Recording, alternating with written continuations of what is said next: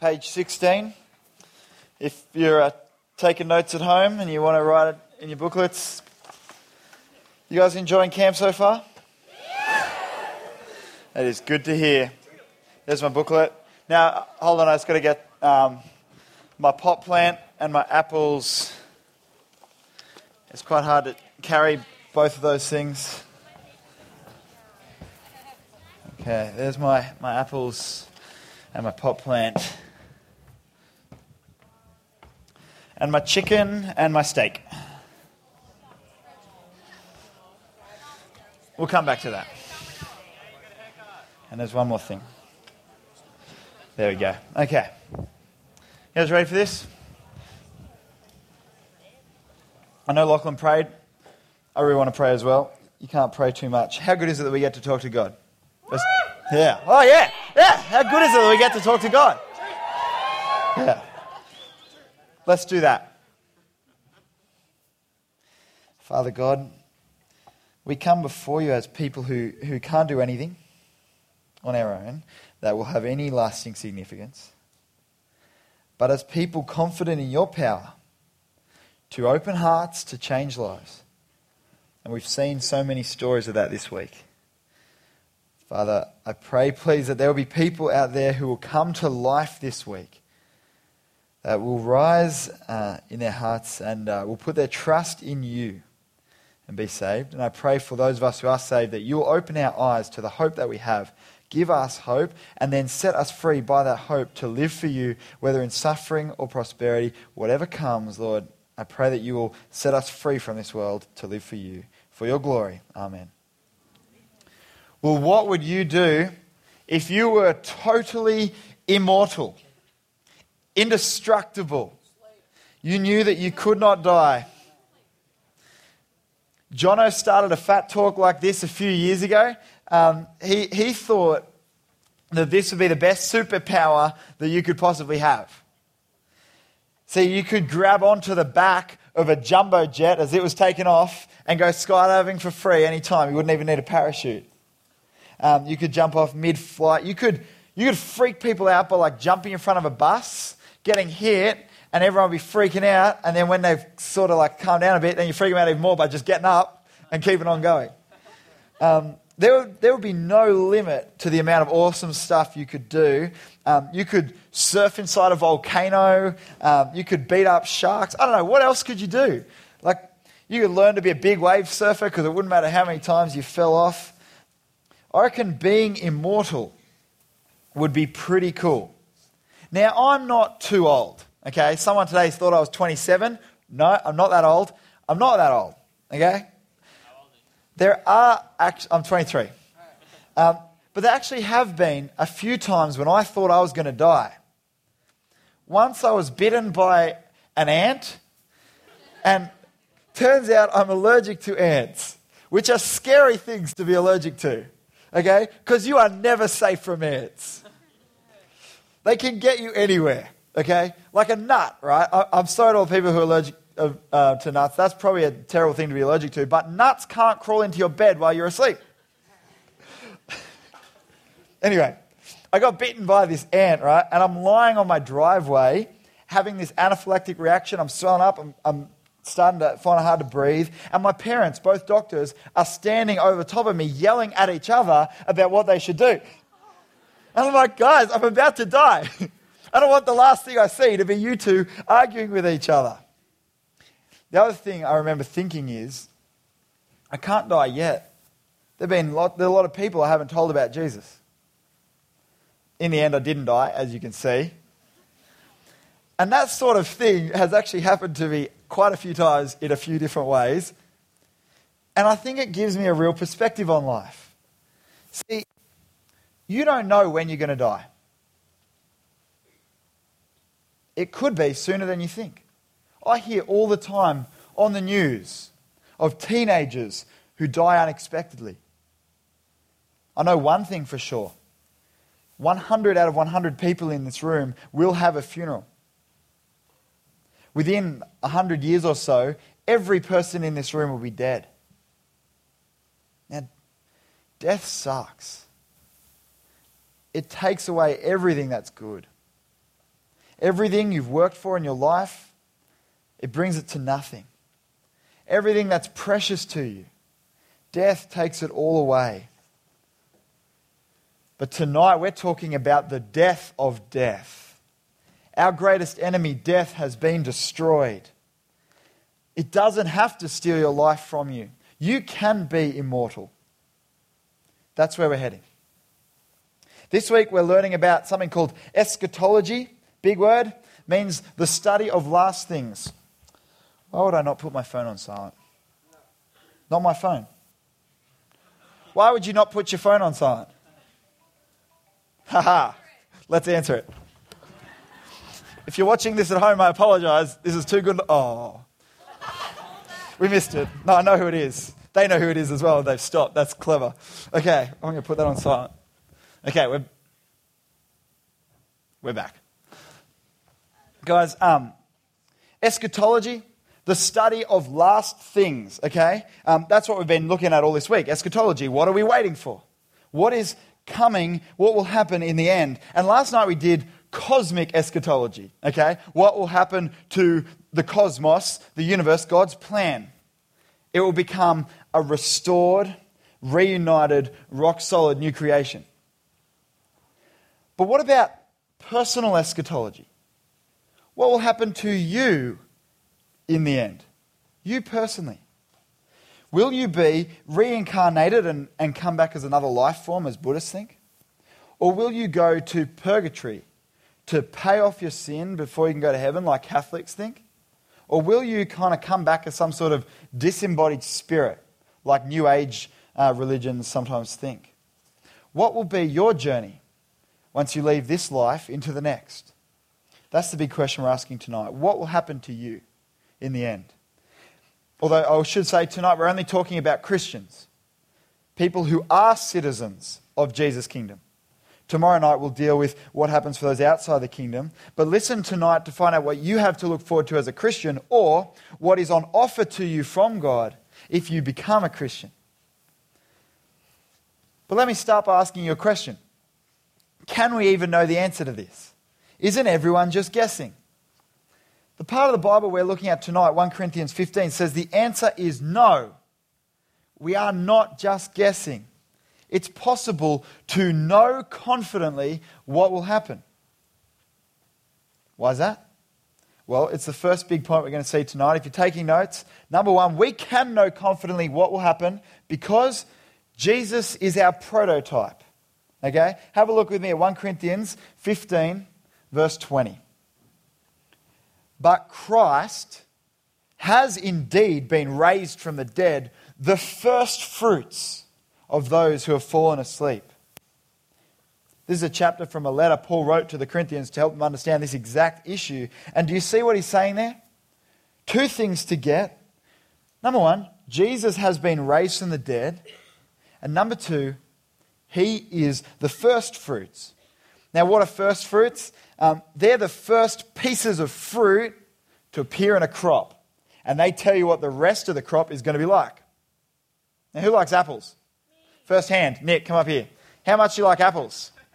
A lot. You're in luck, my friend. Look at this box of apples. And a phone. and a phone. Now, Nick, could you just try that apple? Look how big these apples are. You try that apple? They're pretty warm. They've been in my car. And just tell everyone how that apple tastes. Sweet. Sweet. Sweet based on that apple, how do you reckon those apples will taste? The same. The same. Give them a clap. You can take your apples, mate, but not that apple. Leave that one there. You take those ones.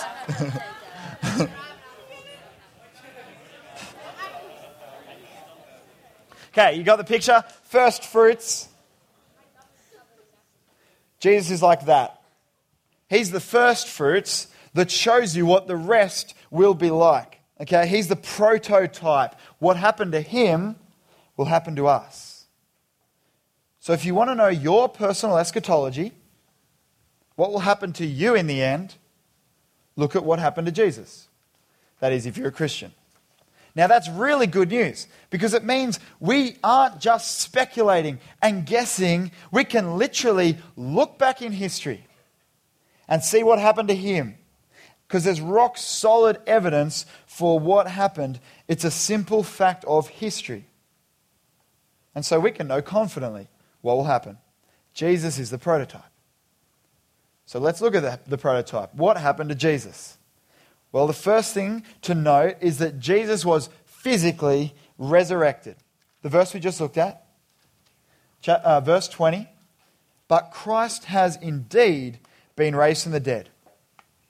You know the story? Jesus was killed on the cross, but he didn't stay dead. Three days later, he came alive again. But the important point to get here is this did he come alive again just as like a spirit, a ghost? Well, let's do some detective work, okay? Let's consider the evidence. Now, I've listed some of it on your booklets in front of you. I've also put uh, the verses there that this comes from. Now, you can go and read these for yourselves later because those are actually eyewitness accounts from people who were there. This is history. It actually happened. And here's the evidence. You ready for this? Things that happened after Jesus died. Number one, the body was missing from the tomb. There was no body in Jesus' tomb. Number two, the grave clothes were still in the tomb. Now, that's a true story. Now, let me ask you this if you, was, if you were stealing a body, would you stop to unwrap it?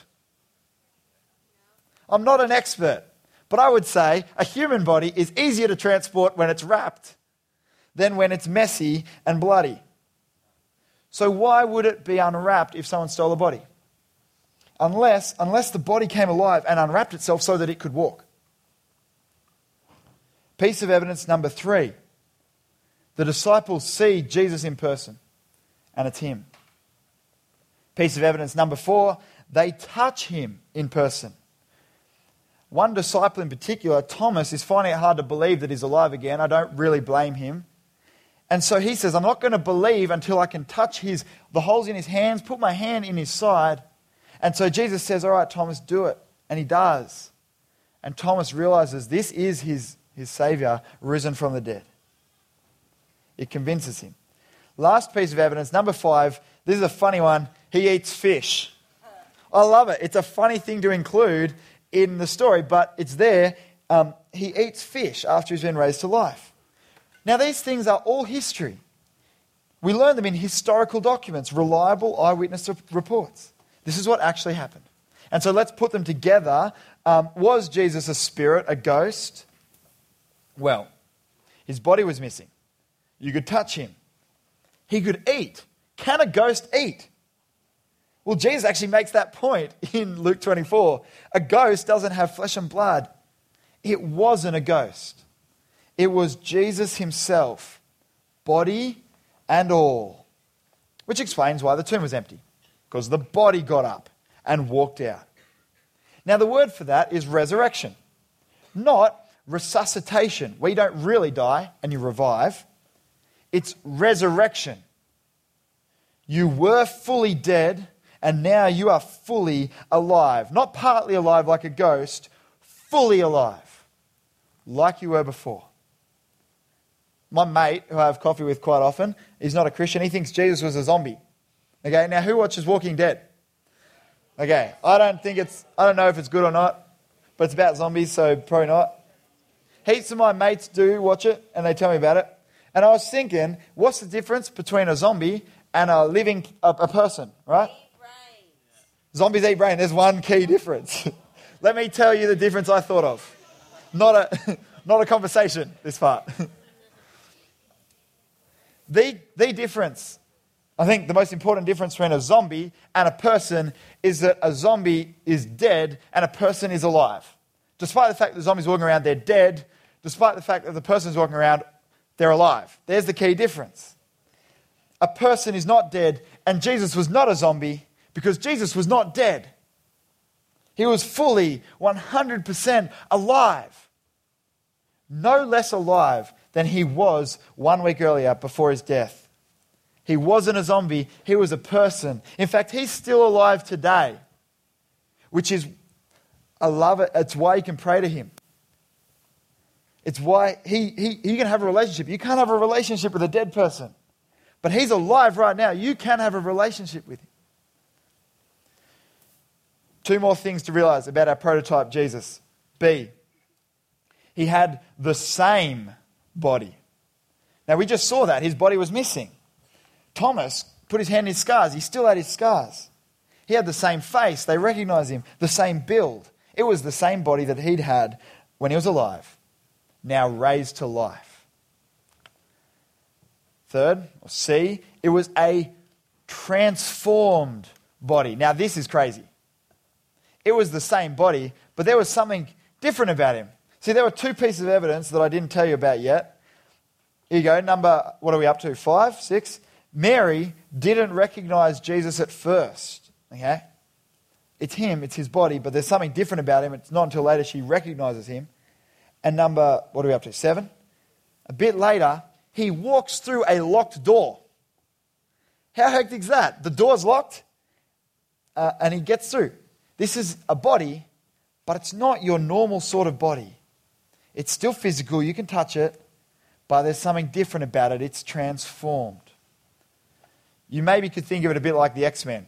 They still have bodies, physical bodies, but their bodies are different to ours. That's a trippy thought. But there's our prototype. Jesus was physically raised with the same body, but it was a transformed body. And so, as we talk about what will happen to us in the future, we'll be tempted to ask, can God really do that? How do I know God can really raise me from the dead? Well, here's the thing He already has. He's done it once with Jesus, He can do it with you again. Which brings us to you and I. What will happen to us? Well, point number two, big point number two, like our prototype, when Jesus comes back, we will be physically raised like Jesus was. Grab your Bibles, stay in 1 Corinthians 15. I want you to see this. We've already looked at verse 20, which talked about what had happened to Jesus. But have a look at verse 22.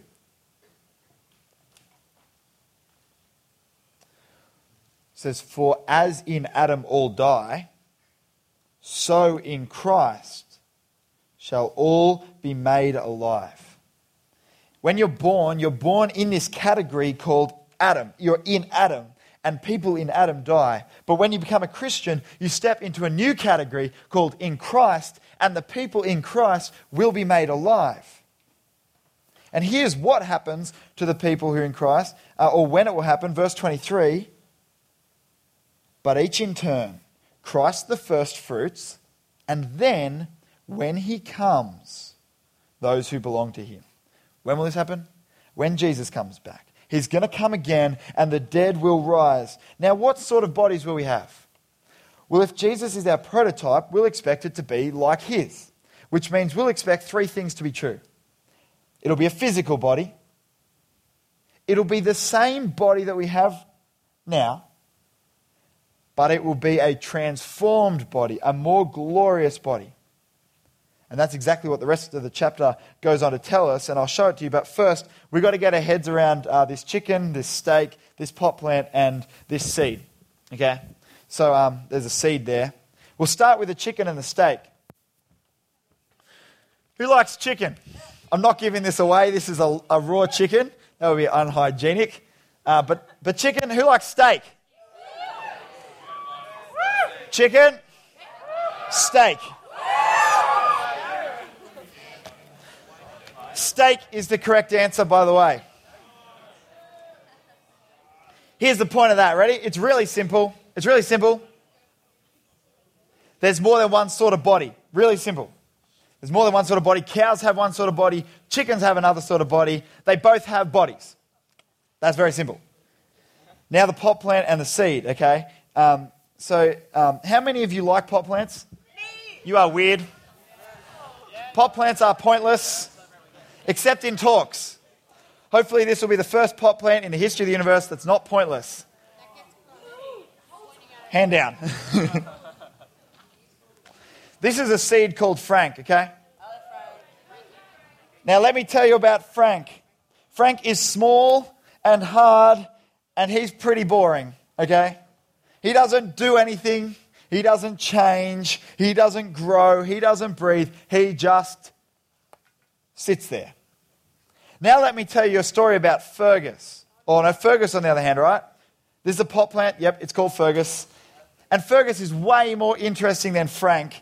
Uh, still not all that interesting, but way more interesting because Fergus is alive. Fergus grows. Fergus is constantly changing. Um, he's a little wilted because he's been in my car. And um, Fergus, uh, you might not know this, but he's breathing. Okay? Um, I'll tell you a story about Fergus. Fergus started off life just like Frank. Okay?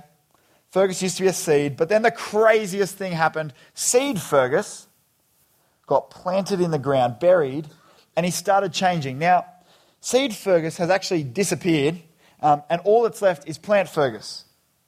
But let me see if I can make the point here, make this the first pot plant in the history of the world that's not pointless. Uh, you can say three things about Fergus the pot plant.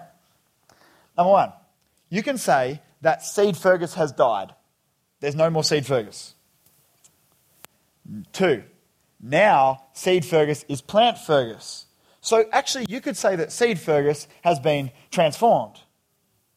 And number three, you could say that uh, Seed Fergus is actually still with us.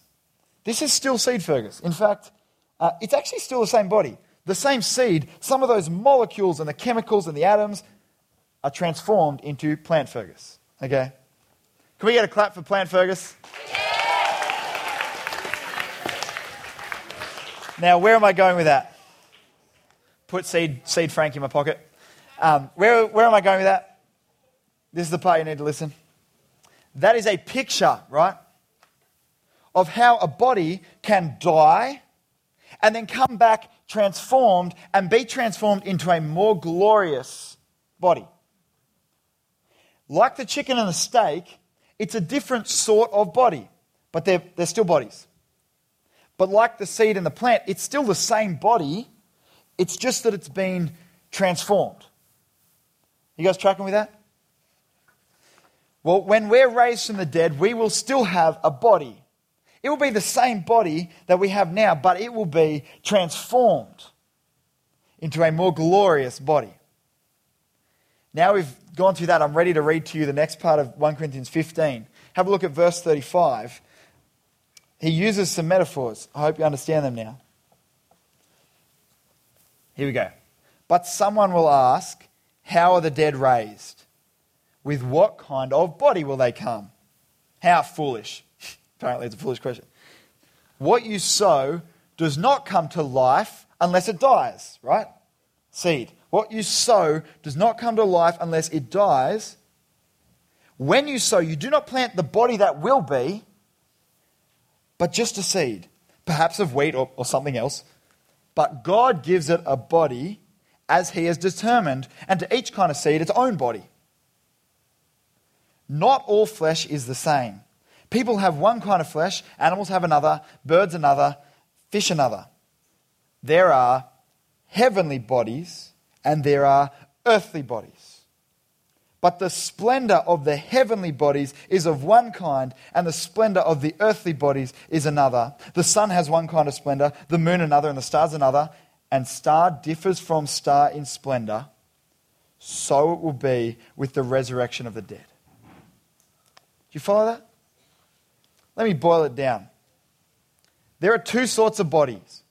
Like steak and chicken are different. Earthly body, heavenly body. They're both rock solid bodies. But like chicken is different to steak, earthly is different to heavenly. When we die, we die an earthly body, but it will be like a seed turning into a plant. That same body will be raised to life again, but it will be transformed into a body far more glorious. So it'll be just like Jesus' resurrection body. Our resurrection body will be a physical body. It will be the same body that we've got now, but it will be transformed into a more glorious body. Now, Jesus still looked like Jesus, but he was different. How cool is that? Listen to the way Paul describes this resurrection body in verse 42. So it will be with the resurrection of the dead. The body that is sown is perishable. It breaks down, it wears out, it gets tired. It is raised imperishable. That's from verse 42. Our new bodies won't break down. We won't get sick. We won't wear out. I don't think we'll get tired. Verse 42, keep going. It is sown in dishonor. That is, we're currently living in a sinful world. It is raised in glory. True story, our resurrection bodies will shine with God's glory. We'll reflect it like mirrors. How cool is that? Verse 42, keep going. It is sown in weakness, it is raised in power. You know, Jesus' miracles were hints of what would happen. He gave sight to the blind. He, he, those who couldn't walk were healed. Our weaknesses and our sicknesses will be fixed. Sown in weakness, raised in power. But even better than that, we'll be able to live perfectly for God. See, the thing that makes it hard for us to live perfectly for God now is that we're so weak. Our bodies are weak, our desires are broken. But that will be fixed. And so we'll be able to obey God. Listen to me.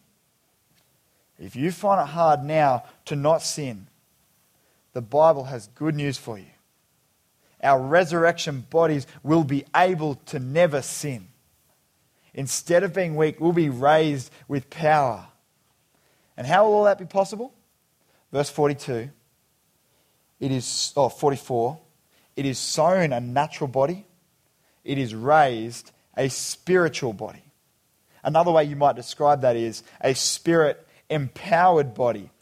It will be like the blood flowing through our veins will be the Almighty Holy Spirit. Not our weak blood, but God's own Spirit giving life to our bodies. Now, this is so much better than the picture of like angels on clouds playing harps. These are real bodies, rock solid bodies, restored, transformed, glorious. I'm hoping that right now, thousands of questions are flooding into your head. Will this body still have the scars and tattoos and piercings that I got on earth? If I work out on earth, will I have bigger muscles in heaven?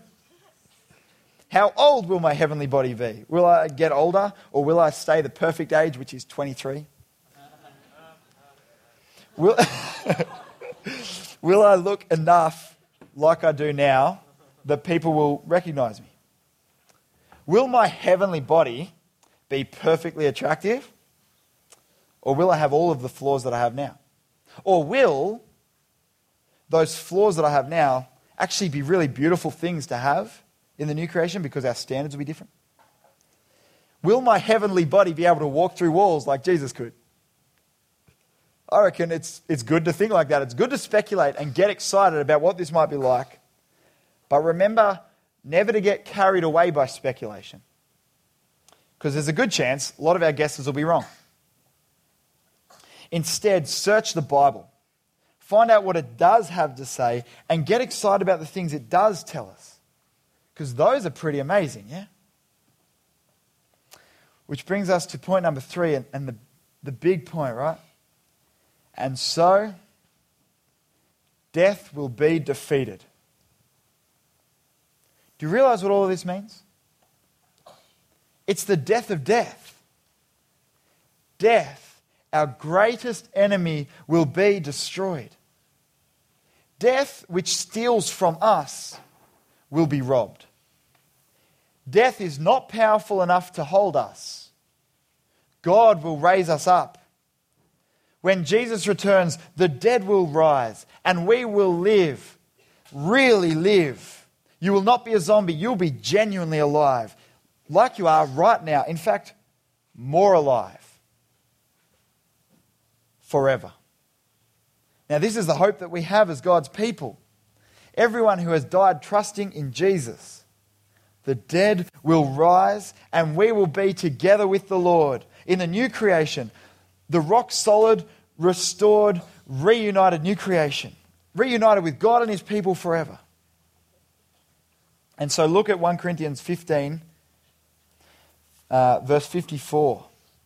When the perishable has been clothed with the imperishable, and the mortal with immortality, then the saying that is written will come true Death has been swallowed up in victory. Where, O oh, death, is your victory? Where, O oh, death, is your sting? Right now, I can point to death's sting. I've been to funerals. Many of you have been to them too. But death does not win. When Jesus comes back, the dead will rise, and then we will say, Death, where's your sting? We will live forever with our Lord. And that's the hope that we have. If you've ever lost someone who trusted in Jesus, they will be raised. My brothers and sisters, be comforted in that tonight. In fact, for the Christian, death isn't really like death at all. For the Christian, we'll wake up. It's more like falling asleep. In fact, that's the word the Bible used in verse 20. Jesus, the first fruits of those who have fallen asleep. If you're a Christian tonight, you can face death and say with the poet John Donne, Oh, I'm sorry. I didn't, I'd never heard of him, but how good is this quote? One short sleep, we wake eternally, and death shall be no more. Death, thou shalt die. You know, for thousands of years, Christians have re- repeated a phrase as part of a creed called the Apostles' Creed, and the, the phrase is this We believe in the resurrection of the dead to the life everlasting. And I'd like us to say that. You want to try this? With passion, okay? Ready? We believe in the resurrection of the dead to the life everlasting. Great passion. One more time. We believe in the resurrection of the dead to the life everlasting. If you trust in Jesus, you don't need to fear death. You will be raised. Praise God. How good is that hope? Guys, think about the kind of life you can live if you don't need to fear death. This is a sure anchor for your soul. Here, You'll grow old. You will grow frail. No amount of doctors will change that. Don't worry about trying to stay young. Don't worry if your life doesn't feel like it's living up to your expectations. If you find it slipping away in pain or sickness or death, one short sleep past, we wake eternally and we will live forever no matter what's going on in this life, we have this rock solid hope in the new creation, the resurrection of the body. And it is certain because God has already done it in Jesus. Now, what can you do if you have that sort of confidence? Can anything touch you? What have you got to lose? You're already rich. You've got a treasure worth more than anything else this world has to offer, and it can't be taken away from you. In the words of Romans chapter 8, verse 35 and onwards, who shall separate us from the love of Christ? Shall trouble or hardship or persecution or famine or nakedness or danger or sword? No. In all these things, we are more than conquerors. For I am convinced that neither death nor life neither angels nor demons, nor the present nor the future, nor any powers, neither height nor depth, nor anything else in all creation will be able to separate us from the love of God that is in Christ Jesus our Lord. With this sort of confidence, can anything touch you? What do you do if you have that sort of confidence? It co- not YOLO. That's the opposite of it. It calls us to bold living. We don't only live once. We'll live forever. It empowers us to really live as citizens of the kingdom because you've got nothing to lose.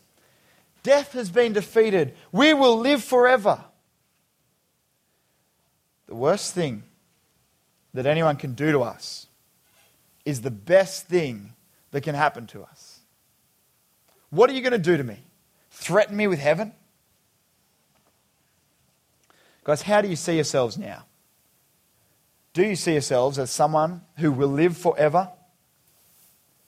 Or do you just live for the here and now? We are the people of God's future. We don't need to live for the here and now. Which means all pain in this life loses its sting. Blessed are those who mourn, for they will be comforted. It means that all temptation in this life loses its appeal. Who cares what I'm missing out on? Money, pleasures, travel, experience. Who cares? I'm not actually missing out on anything. I'm going to live forever. Guys, keep going in suffering. You've got this as a sure hope to look forward to. Hold on. Hold on. Guys, rejoice and worship God. He has given us a rock solid hope. Guys, spread the word about Jesus.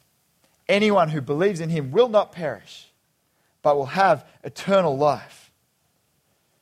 Guys, when our brothers and sisters in Christ die, be comforted.